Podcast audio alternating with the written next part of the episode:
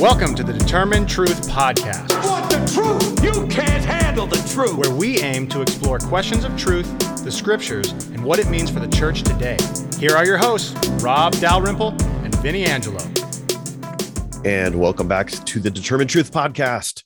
This is Vinny. I'm here with Rob, and welcome to everyone. We are back and wrapping up our four-part series on how to read Revelation. So go back if you haven't read, or if you haven't listened through those other episodes. We just kind of lay out an overview of Revelation, and then we go through three of the genres. So we've talked about apocalypse, prophecy, and then tonight we're going to finish up talking about letter, which is the third genre of Revelation. Are you okay with this one, Rob? Do you feel comfortable talking about this topic?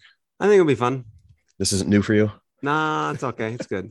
It's okay. All right. Cool. So the first thing that we want to discuss is that, Revelation has this genre of letter. So let's not assume we know anything about letter. Can you tell us what that genre is? It's different than what it is in a modern day sense. So we think of the epistles of Paul, right? Philippians and Colossians as a letter, but we recognize that they're not like letters that we write to our grandma when we were little kids. That's kind of the only letter I never think of. I don't know about you. Mm-hmm.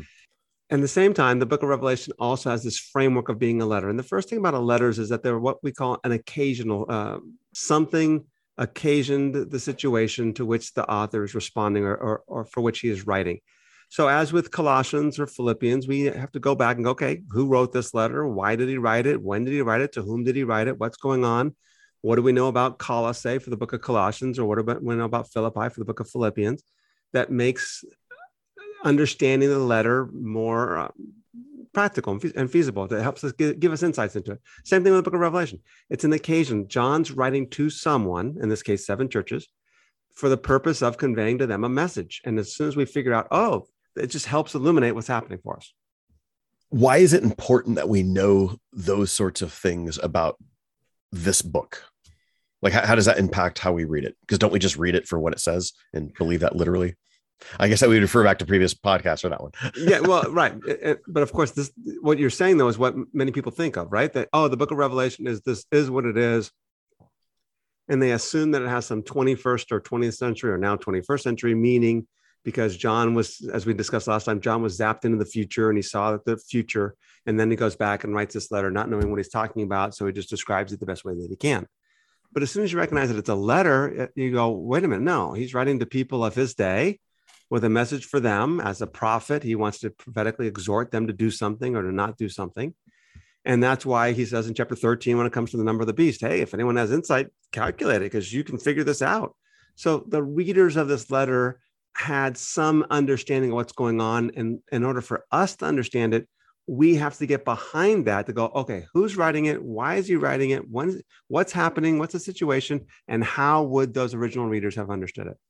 So you're just trying to be consistent with everything we've talked about in terms of how you look at any sort of genre, biblical or non-biblical, anything that you have to know the situation behind it and to what's going on. It's think of it in a legal context. Yeah, you go into a court of law and someone says, "Well, you said this," and your response is, "But I meant this." Mm-hmm. And to defend that, you say, "And this is the context in which I said that." And so you taking it this way over here is not legit because I said it this way in this context, the same thing. So we do that with everything. We do that with a newspaper. We do that with a book. A newspaper, just dated myself. Yeah, right. We do that with a book. We do that with a television show. No matter what it is, you have to simply know who's speaking and to whom is he speaking and what is he conveying to them and how would they have understood it? What would he or she have meant by it? And how would it have been understood by them? And then, and then we begin to go. What it means. Yeah, I'm thinking that today I had the TV on and I noticed the 1980s movie Red Dawn came on. You remember that movie? And I haven't seen it forever. You remember that one, right? I don't know. I just watched a movie we went to watch a movie the other night. And, yeah, right. And it was called Red Dawn. And my wife said, it's from like 1980s. But the one we watched was from 2011. Okay, so they rebooted it. And so they made it about like North Korea or something like that. Yeah, okay, yeah. Okay. Yeah. So you've never seen the original Red Dawn. This is actually totally applicable to the podcast. This has got to stay in now. So, okay. There was this movie. It was like in 1984 or something like that comes out. A great cast of characters. Like the ensemble is like Patrick Swayze and Charlie Sheen and all these great actors who went on to have great careers, like Leah Thompson and all these people. So the whole premise is that you have these kids in kind of boondocks, Colorado, and the Soviets, the KGB parachute in and they take over America. And it starts in this little town as you have this group of kids who they were able to escape to the mountains, but then they end up fighting against the KGB and they cause, a little bit of resistance to hold things off. Right. Well, I remember watching this movie as a kid. Right. And it was like, this is a legit threat at the time because the Soviet, and think of the middle 1980s, we didn't know the Cold War was just a couple years away from ending. This is like a legit threat that people are having where this is going to be possibly the end of the world. And so you watch a movie like Red Dawn, it's like, this can really happen to us. And it makes sense in for our context. Now, if I were to show this to my son, which wouldn't happen for a few years because he's only 4, but say it's a number of years from now and I show him this movie, there's a lot of context that I got to fill in for him because he could appreciate the art of it and the action and all of that, but the context makes no sense to him in terms of that. He's not, the emotion's not going to be revealed to him that it might be to me as in my youth in the 1980s. Right. And so it's the same thing when we're reading any sort of, literature where you really have to make sure to understand that we could glean something from it, but to really appreciate what's going on, it's that situation that's being talked to. And that's what kind of creates that immediate application and the urgency and just identifying what's happening.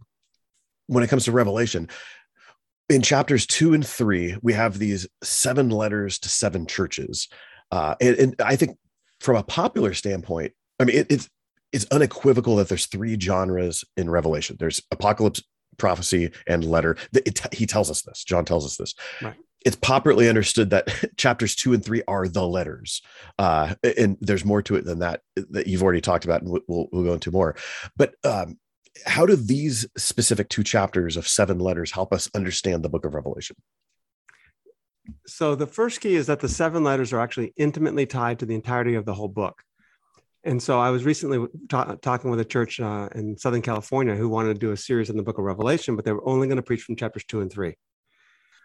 And as I sat down and taught them a little bit about the book of Revelation and kind of helped them prepare them, I said, listen, I know you're going to do 7 letters. I know you're only going to stop with chapters 2 and 3. I understand that. But you have to understand that you actually can't separate the 7 letters from the entirety of the whole book because they're an integral part of the whole book. And so a couple of the key elements of that is that each of the 7 letters ends with this promise to the one who overcomes. And yet the fulfillment of those promises all happen later on in the book. So you realize, oh, the promises actually get fulfilled later on. So you can't take the 7 letters and say, okay, these are letters and the rest of the book is apocalyptic. And so let's separate them out. No, actually they're intertwined. Another example of that is the end of chapter 3, the promise to the church in Laodicea. It says, if you overcome as I overcame, I'll grant you the right to sit down with me on my throne, just as I sat down with my Father on his throne. So the 7 letters kind of end with Jesus is sitting on the Father's throne and us being promised that we're going to get to sit with Christ on his throne. Chapter 4, verse 1 and 2, then all of a sudden is, I saw heaven open and there was this great throne. And so you begin to realize, oh, look, there's an overlap. There's a connection between this part and that part. In chapter 5, you literally have him sitting on the throne. Yeah. Because he overcame. He was that's right. The slain one, like a slain lamb. And he's receiving the worship that the Father was receiving in chapter 4. Yeah. So when we recognize the fact that you can't say this part's an epistle, this part's a prophecy, and this part's an apocalyptic, the whole book actually is framed as an epistle. Revelation 1:4, John says, I, John, to the 7 churches that are in Asia. And then the very last line of the whole book of Revelation is the grace of the Lord Jesus Christ be with you all. Amen. So that's a letter. So we have this framing of the entire book as a letter. Then you have the interconnection of the 7 letters to the entirety of the whole book. And you begin to realize, okay, you can't separate the letter part of it out from the rest of the book. So the letters are an integral part of the book. And once you figure out what the messages of the 7 letters are, then you can begin to figure out, okay, how is this impacting our understanding of the rest of the book? Yeah, it's interesting, too, because I've also seen a number of churches who preach a series just on the 7 letters, right? And they'll disconnect it from the book. I'm just wondering how much of that is because maybe pastors don't know how to preach the rest of the book. Right. And so they feel like this is safe. It's an epistle in a sense, so they've hung out in Paul enough because they're good Protestants.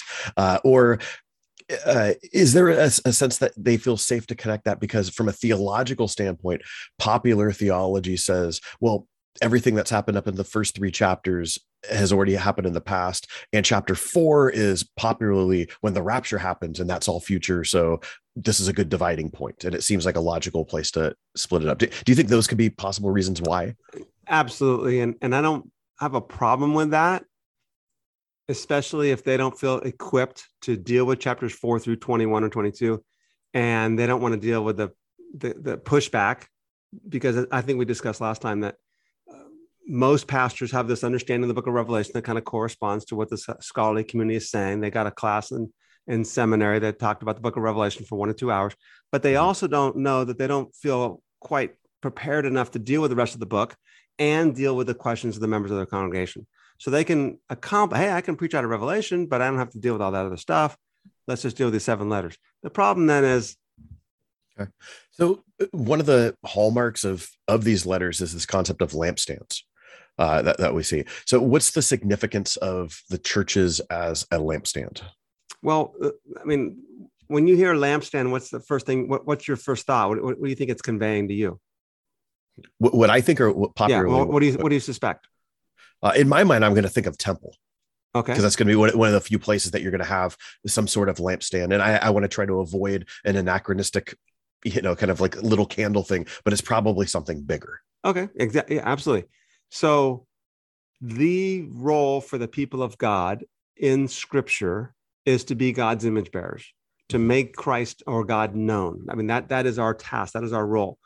Jesus himself says, I am the light of the world, but he actually also says, you're the light of the world, right? So John chapter 8 and chapter 9, I am the light of the world, 9:5. And then Matthew 5, you're the light of the world. I think it's 5:13 or 14. In the book of Revelation, in Revelation 21:23, Jesus is the lamp. And the churches are the lampstand upon which that lamp is there. Now, in the Gospel of Mark, Jesus says, look, a lamp is coming not to be hidden under a bushel, but to put on a lampstand, so it shines throughout the entirety of the house. And when Jesus says a lamp is coming, which, by the way, is a good translation of the Greek, I think all of our English translations in Mark 4 say a lamp is brought. But the Greek is actually a lamp is coming. And the difference between the two is, well, lamps don't come, they're brought. So our English translations change it, but the answer is Jesus is the lamp. And what he's saying in Mark 4 is, I am coming not to be hidden, but to be revealed.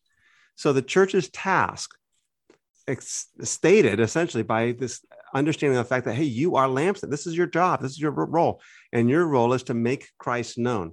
Now, that's going to be highly problematic, because first thing that we make Christ known for is the fact that he's the king, and Caesar in Rome is not going to like that. And so this is going to be problematic for you.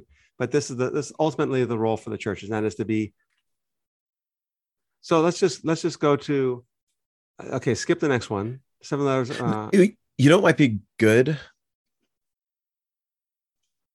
because we could just take that chunk on lampstands, and you could cut it out and move it to a later part, couldn't you? I could, sure. Because that's something we could do, is we could find, once we start talking more about maybe the imagery of it, or is there any parts that you really talk about that? No, not in these notes.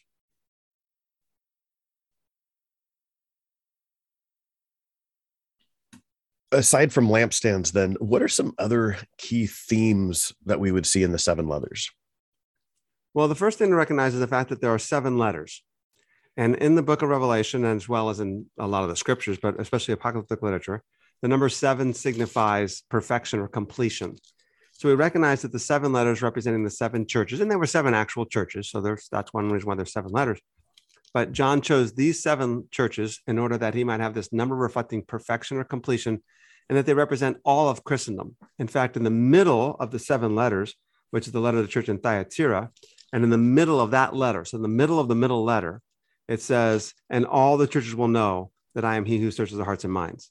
So there's this indication, the way it's structured, the fact that he's writing to all of Christianity. Now, within the 7 letters, what's interesting is 5 of the 7 letters begin with, I know your works. I know your deeds, depending on how you want to translate them. Mm-hmm. In fact, the word works occurs 12 times in the 7 letters. And again, you can pick and choose numbers sometimes and make them say things that you want them to say. But when the fact is, the 7 letters have this clear indication when they begin, when they end. And within that framework, the word works occurs 12 times and 12 for the number of the people of God. You can see, I know your works. I know your deeds. This is important. I think if we go back, I'm always going to refer back to this, but the parable of the sower is just so instrumental and so significant for helping us understand the scriptures. And in the parable of the sower, he sows the seeds on four kinds of soils, but only one of those soils actually bears fruit. In the Gospel of Matthew, Jesus says, a good tree bears good fruit, a bad tree bears bad fruit. John is concerned and Jesus is concerned with the fruit of the churches. I know your works. I know your deeds. Hang in there. Overcome and be careful about what's happening now, because the next thing that we notice is that the seven churches are being threatened to compromise their faith. And so the letters are written, hey, I know your works. I know your deeds. I'm the one who has overcome. I've been faithful. Hang in there and persevere to the end. And the one who overcomes, as each one of the seven letters ends, will inherit this. I'm going to give you the right to sit down with me on my throne. Okay. And then a quick plug for your book, Follow the Lamb, because you have a chapter on interpreting numbers in the book of Revelation. Right. So then seven is, while it's speaking to all of Christendom, would you say that because apocalyptic literature, because remember we're reading an apocalyptic letter, it's something where, there is a literal seven number of churches, but the symbolism is probably the thing that takes priority. So it's first read in light of all the churches of Christendom. And guess what? Here's seven literal examples of that, but that's not the primary issue. Right. In apocalyptic writings. Yeah. Right. In apocalyptic writings. And again, the book of Revelation is apocalyptic par excellence, if you want to call it that, that's fine.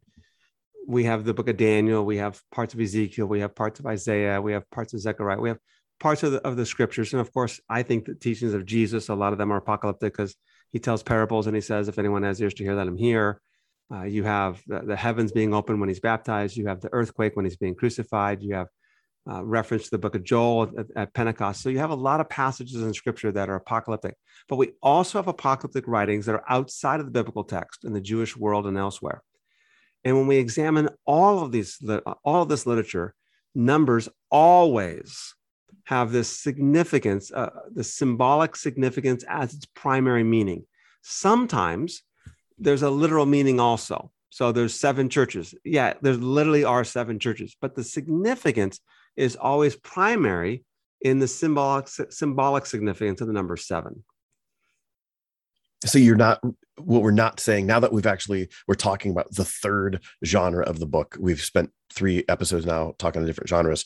We don't say, okay, we're reading the apocalypse portion now, so let's read the apocalypse part. Right. Oh, now we're reading the prophecy part. Let's read it as prophecy. Oh, now we're jumping into letters. Let's read it as letters.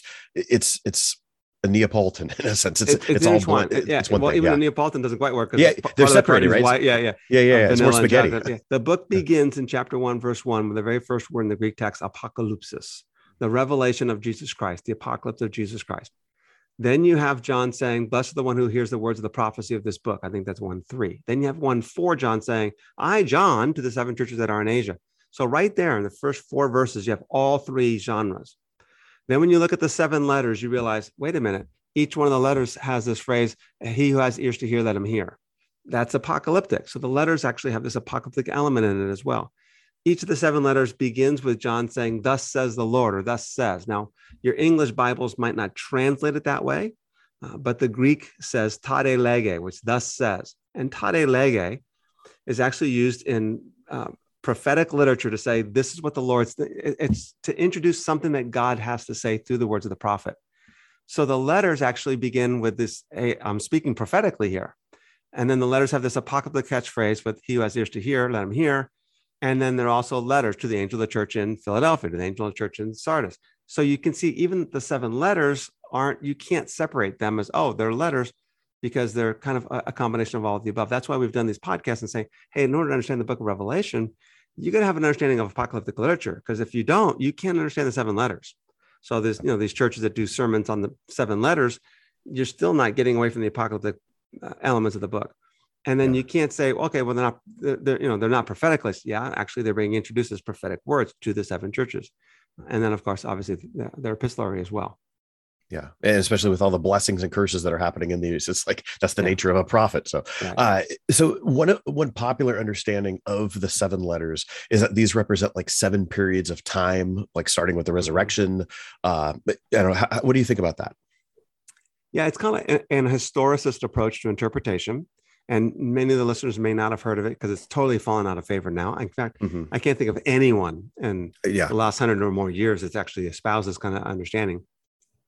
I guess maybe in the last 100, there's been a few people that have said it here and there, but very popular in the Middle Ages. And what it says is that the seven churches represent seven eras or seven ages, the first being the Ephesus. And in Ephesus, they were witnesses and they were faithful, but their light wasn't shining. And then the next one's the church of Smyrna. And that's the second era, the era of persecutions. And you can, whenever you have an interpretation like this, what you can do is you can take something in the letter and you can make it fit to some corresponding point in history, right? It's just easy to do that. So what they do is they say, well, the seven letters then correspond to seven periods of history. The first one was the early church and the prophetic witness of the church. The second one was the church in Smyrna, and that was the suffering time when they were undergoing persecution. And then just keep working your way off. And whenever they do that, of course, they almost always place the current day in the seventh, right? I mean, or the seventh one's about to start. By the way, Laodicea is the seventh church. And, usually when I do a study on the book of Revelation, I say, okay, read the seven letters and kind of contemplate them all. And then I want you to think to yourself, which one fits our present context the most, right? Which one most reflects, the American church that you and I dwell in? And the answer is Laodicea, so which is the seventh one. Nonetheless, no, they're not written that way at all. There's no indication at all that they should be taken as representing seven sequential eras of church history, climaxing in Laodicea. It's funny too, because while that might reflect the American church, if we were to ask Chinese Christians, would they say the same thing? That's right. Yeah. Or church or Christians anywhere else. That's right. And that's one of the problems is we think too much as though the whole thing revolves around American Western Christianity. I'm trying to remember, Vinny, I've been teaching in a lot of different places. I think it was on our podcast last week when I made reference to the fact that people look and go, well, suffering and persecution is almost upon us. It's coming soon. And then the end times are about to happen. Yeah. And the answer is, all right, the word us means Christians, and it doesn't mean Christians only in America, which is often what they mean. The reality is, what do you mean suffering is about to come? It's already happening all over the world, China, North Korea, parts of Nigeria and parts of North Africa, the Middle East. Christians, they've been suffering for 2,000 years. And because they've been suffering for 2,000 years, that means the end times are already upon us. I mean, if you're going to use this understanding of, well, once suffering begins to happen, that's when the end times happen. The answer is that it's been happening since the beginning, because open up the book of Acts and they were suffering and Stephen was stoned and James and Peter were, James was killed. Peter was arrested and almost killed. Peter has to escape for his life. And then the book of Acts ends and guess what? Paul's killed. Peter's killed. John's in prison. This doesn't end. So only when we think from this American Western context can we even begin to say something like that. Yeah, absolutely. I know that, the concept, I had this Greek professor once. I'll start off with this way. And he, when he taught us through the alphabet, he said, oh, and this is the letter K. And he started talking about chiasms and saying how everyone says there's chiasms in the Bible. There's not as many as everyone thinks. Not everything is a chiasm and whatnot. Are there some chiasms in the book of Revelation when it comes to the letters? Absolutely. And there are a lot of chiasms in the Bible, but the reason why I would say something like that, identifying myself as that one Greek professor that you had, is because people go bananas with these things and they make things up that don't even fit or weren't intended. A chiasm, just for if you're listening to this, think of a greater than symbol, right? This little carrot thing, this greater than symbol. And so what happens is at the top of that symbol is the letter A, and then the next point would be like letter point B, but indent point B. And then the next point would be point C and indent it. And then maybe you'll have a point D and indent it. And then maybe you go back to point C, B, and A. So you start with A and you end with A, then B and then end with B, C end with C, and then D in the middle. That's a chiasm. And sometimes chiasms can be A, B, B, A, A, B, C, B, A, an easy illustration. Ask not what your country could do for you, but what you could do for your country. That's right. Right. I'm stuck on Band-Aids because Band-Aids stuck on me, right? That begins with I and the middle is Band-Aid, or I am stuck and the middle is Band-Aid, right? This is a chiasm where you start with something and then end with it. So in the book of Revelation, you have in the seven letters, they have this chiastic arrangement, but it's not only a chiastic arrangement. It's a little bit more complex than that. But basically you have A, B, C, D, B, C, A. So Ephesus would be the A and Laodicea would be the A. Smyrna and Philadelphia would be the B and the B's. And you work your way through that, where the center then is Thyatira. Now, when you have a chiasm, and the fourth letter would be the D, the letter of the church in Thyatira. When you have a chiasm, usually that stress is on the center. It's on the one in the middle. And sometimes, if it's A, B, C, C, B, A, then there's two C's. Those two C's are probably what's accented or what's being stressed. In this case, it's the letter of the church in Thyatira. And I mentioned earlier that in the middle of that letter to Thyatira, it says, and all the churches will know that I'm he who searches the hearts and minds. So there you go. That's the center point, that God is the judge, that God is in control, and he's in charge.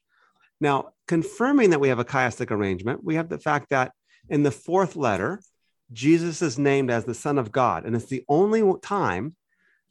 Now, each letter begins with a reference to Jesus, most specifically the resurrected Jesus in chapter 1 of the book of Revelation.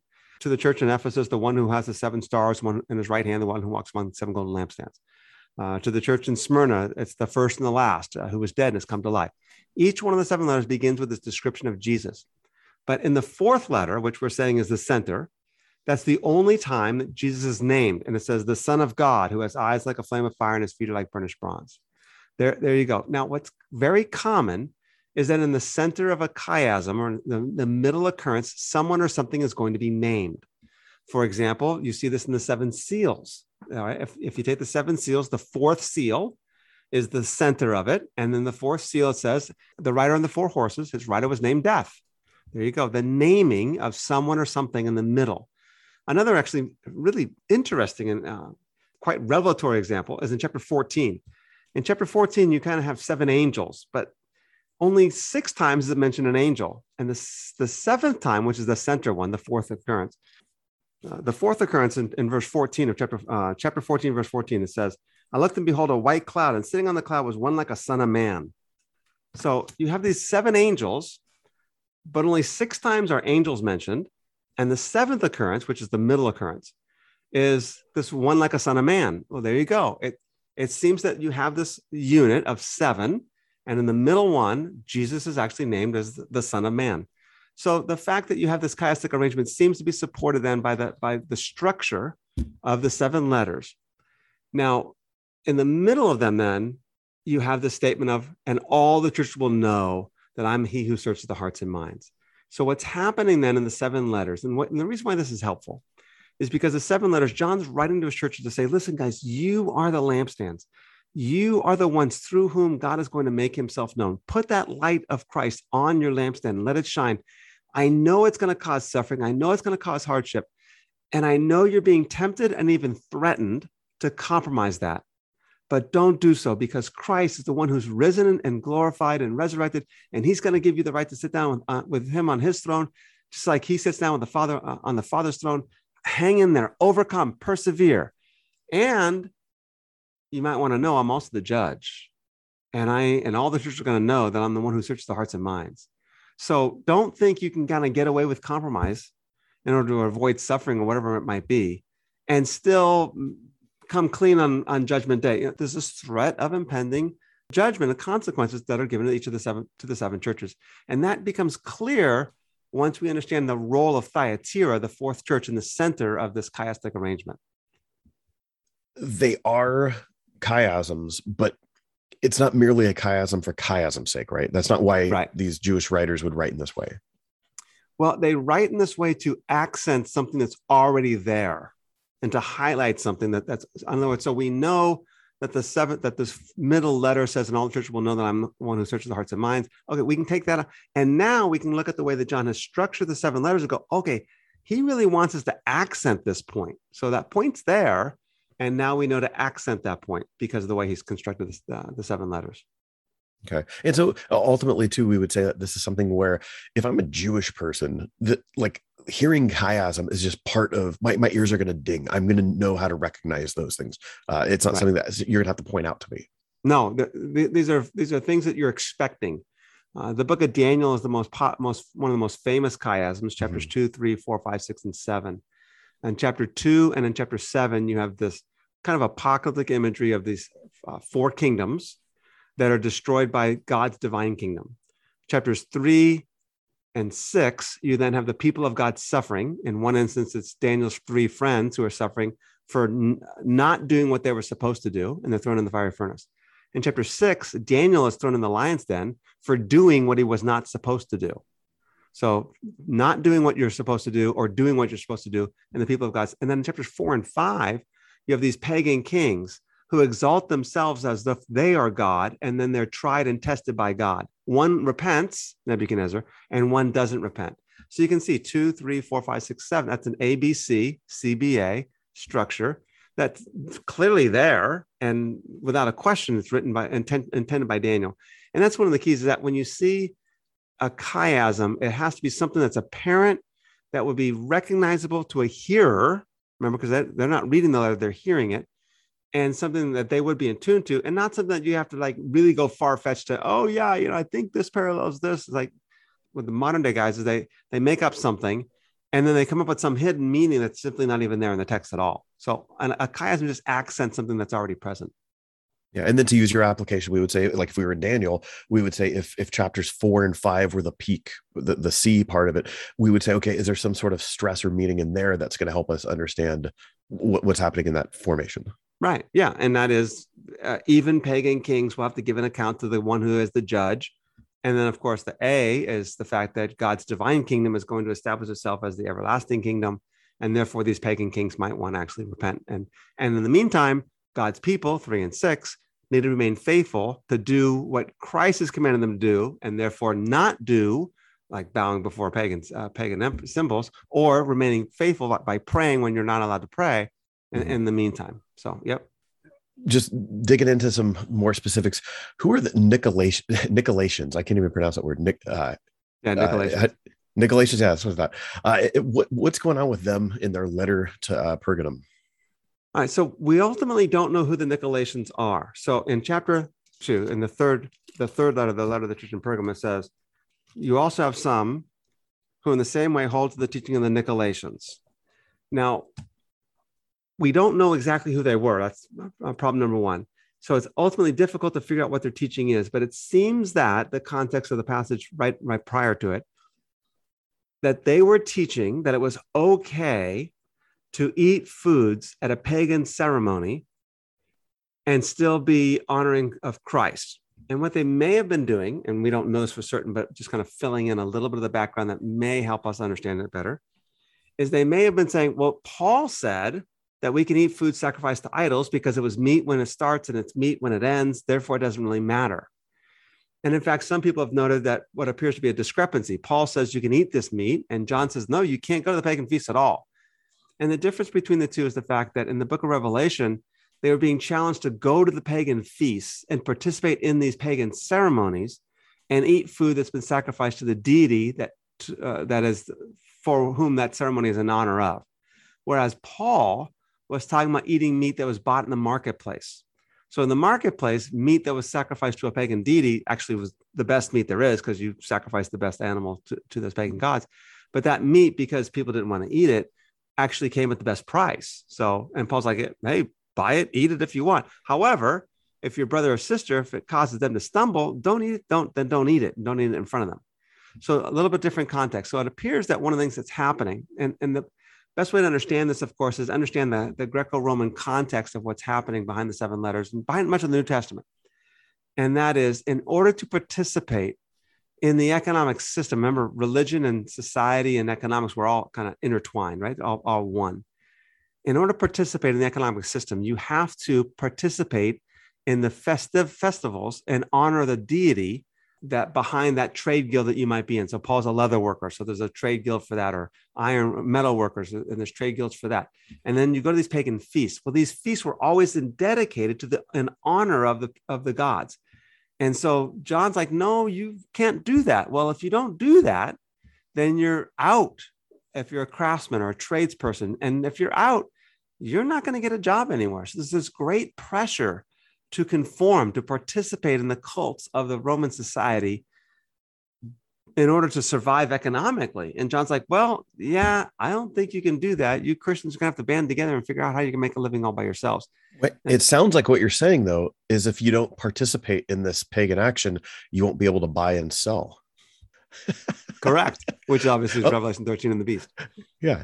Okay. So the beast isn't something future that we should look forward to. No, it's not getting an injection for the virus. It's not. Yeah. Okay. True. Okay. So good. Moderna didn't mess me up then. I know exactly where you're going. Okay. All right. Good. Cool. Did you have anything else that you wanted to finish up on that? I had to interject with that because that was just funny. Yeah. But... No, not at all. Yeah. Okay.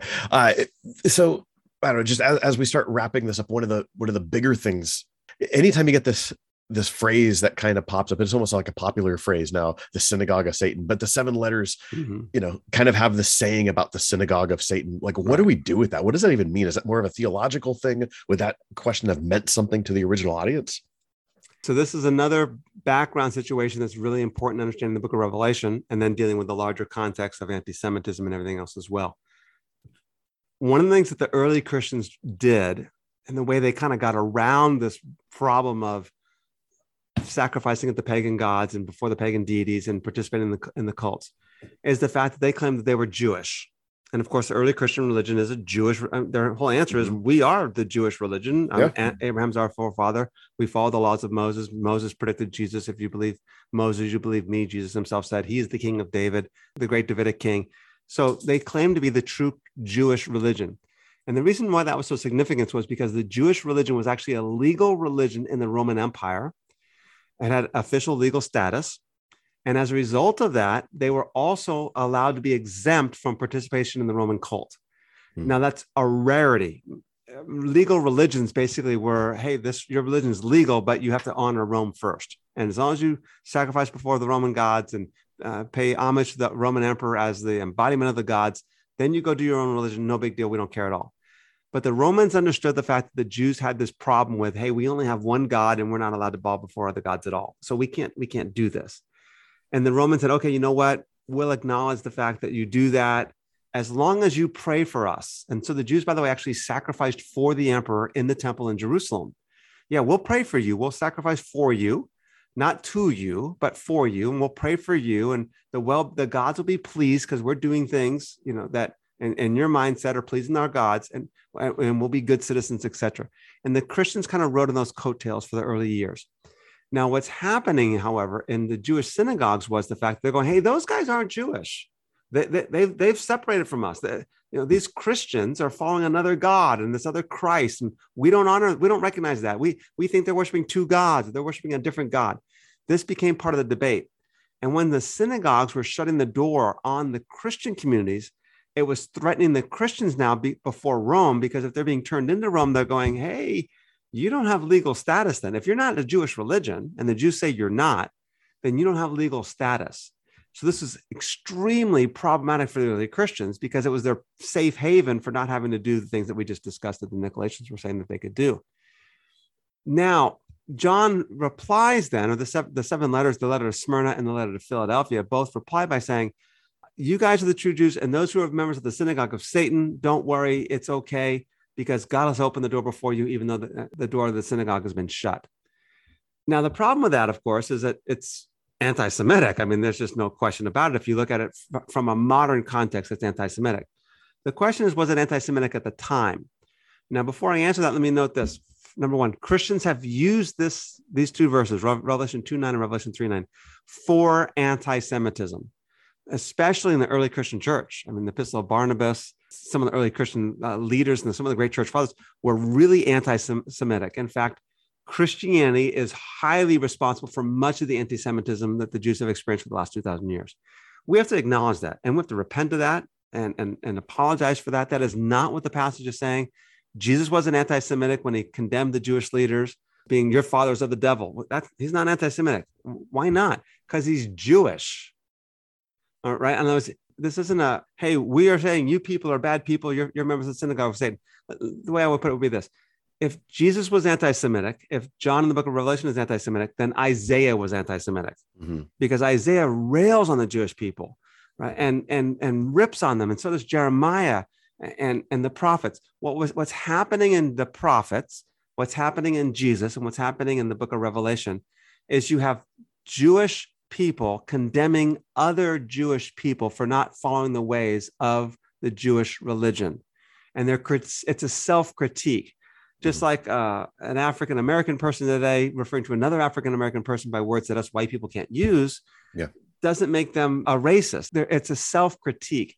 And that's what the Christians were doing. They were critiquing other Jews from the context of the fact that we are also Jews practicing a Jewish religion. Jesus was Jewish, fulfilling of the prophetic literature. Hmm. So with that, I mean, I think that brings us to a good place to kind of land on, because you have, these letters, which are prophetic, which by, a prophet by nature is going to be a covenant enforcer. He's calling the covenantal people of God to repentance and to follow, God's law, God's command, or continue to remain faithful, do what you were doing. So either commend or condemn in that regard.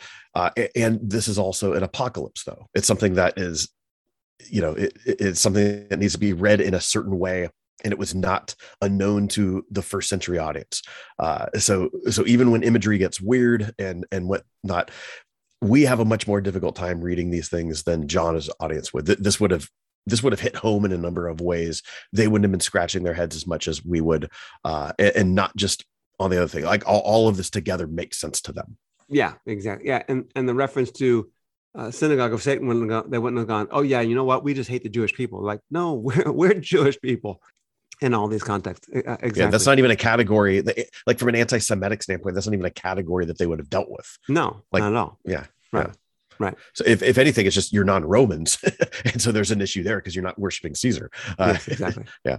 But cool. Well, hey, this is fun. Anything else you want to add on as we wrap up letters? Well, yeah, let me kind of summarize what I think is maybe the main theme of the seven letters and what's happening in these letters and then how it applies to us today very briefly. The seven letters are exhortations or encouragements in a prophetic way. I mentioned Tade Lege, that thus says, which is thus says the Lord in the prophetic world. From John to the churches, or from Jesus to the churches, encouraging them to maintain their witness to the world. The problem with that is that the world is hostile, and they have been being challenged by the world to compromise their faith so that they can avoid persecution. And compromising their faith, of course, is to minimize their prophetic witness. They're being challenged to compromise their faith on a religious way of giving due to the pagan gods, whatever it may be, or for economic purposes so that they can buy and sell, they can participate in the economy. And Jesus is saying, no, follow the way of Christ, which is the way of the cross, and persevere for the sake of the nations, and loving them so much that they might come to know Christ, just as Christ loved us and laid down his life for us. Hang in there and persevere, even though the world is going to oppose you and persecute you. Now, what's interesting is I was doing a little studying today for something else I'm working on, and I came across an article by Craig Koster, who's a great biblical scholar. And he makes reference to the fact that at the time, referring to the seven churches, he says, in their self-satisfaction with wealth, they had lost their vitality and had become indistinguishable from the surrounding social climate. Okay, let me say it again.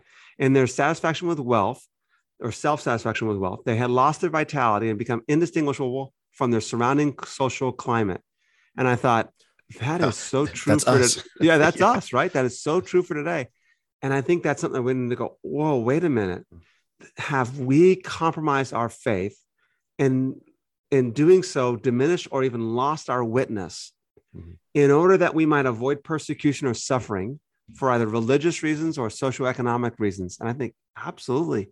And the fact that as we just talked about a few minutes ago, that we have this mindset of it, and when persecution comes our way, then the end of the world's going to come. It's like, no, we've lost our perspective of the fact that we are one body of Christ globally.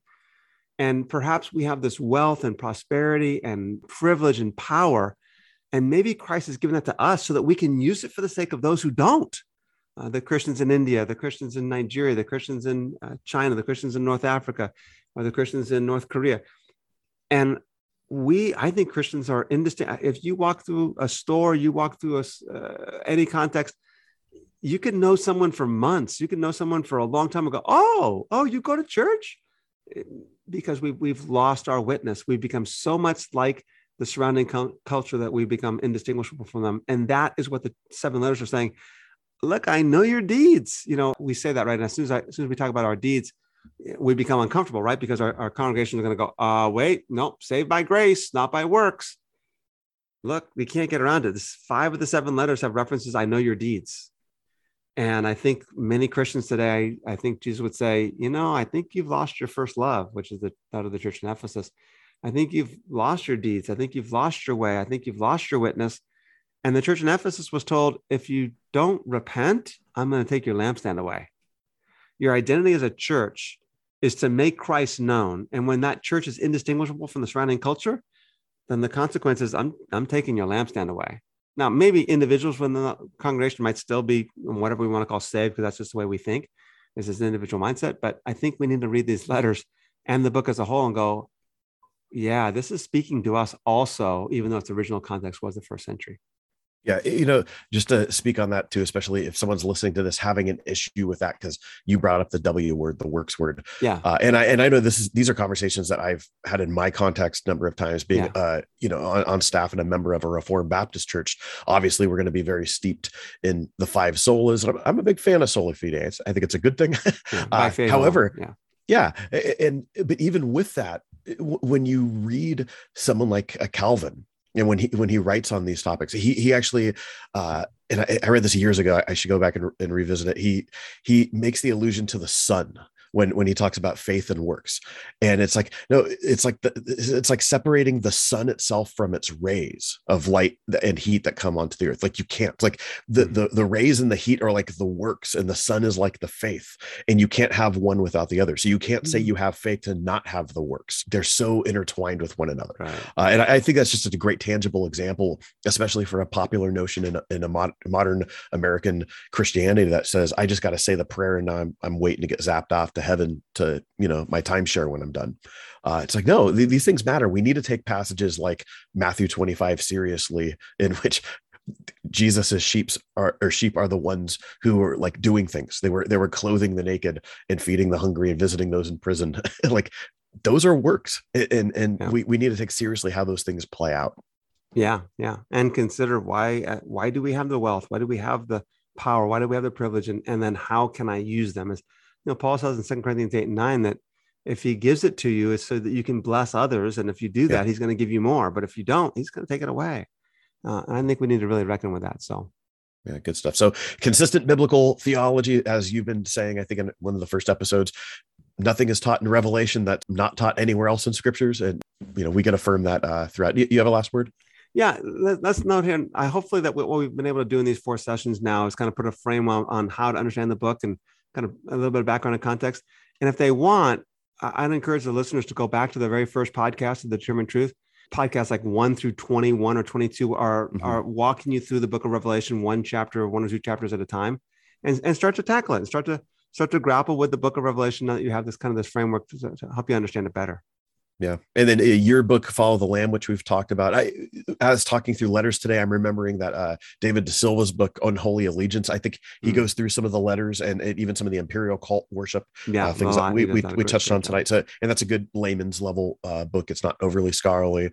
Fun being able to get together with you guys. I hope you guys are appreciating what's happening here. Check out Rob's blog on Pathos. You know, see what things are going on there as well. And, you know, Vinny, also, hey, we're going to do some episodes coming up soon in the next couple of weeks on some questions and answers. So we want to encourage anyone listening as well. Feel free to send in your questions and let us know what they are so that we can begin to answer them on some future podcasts. Yeah, absolutely. All right, guys. Hope everyone has a great time doing what you're doing, and we will see you next time. Thank you for listening to today's podcast. Please subscribe to and like our podcast.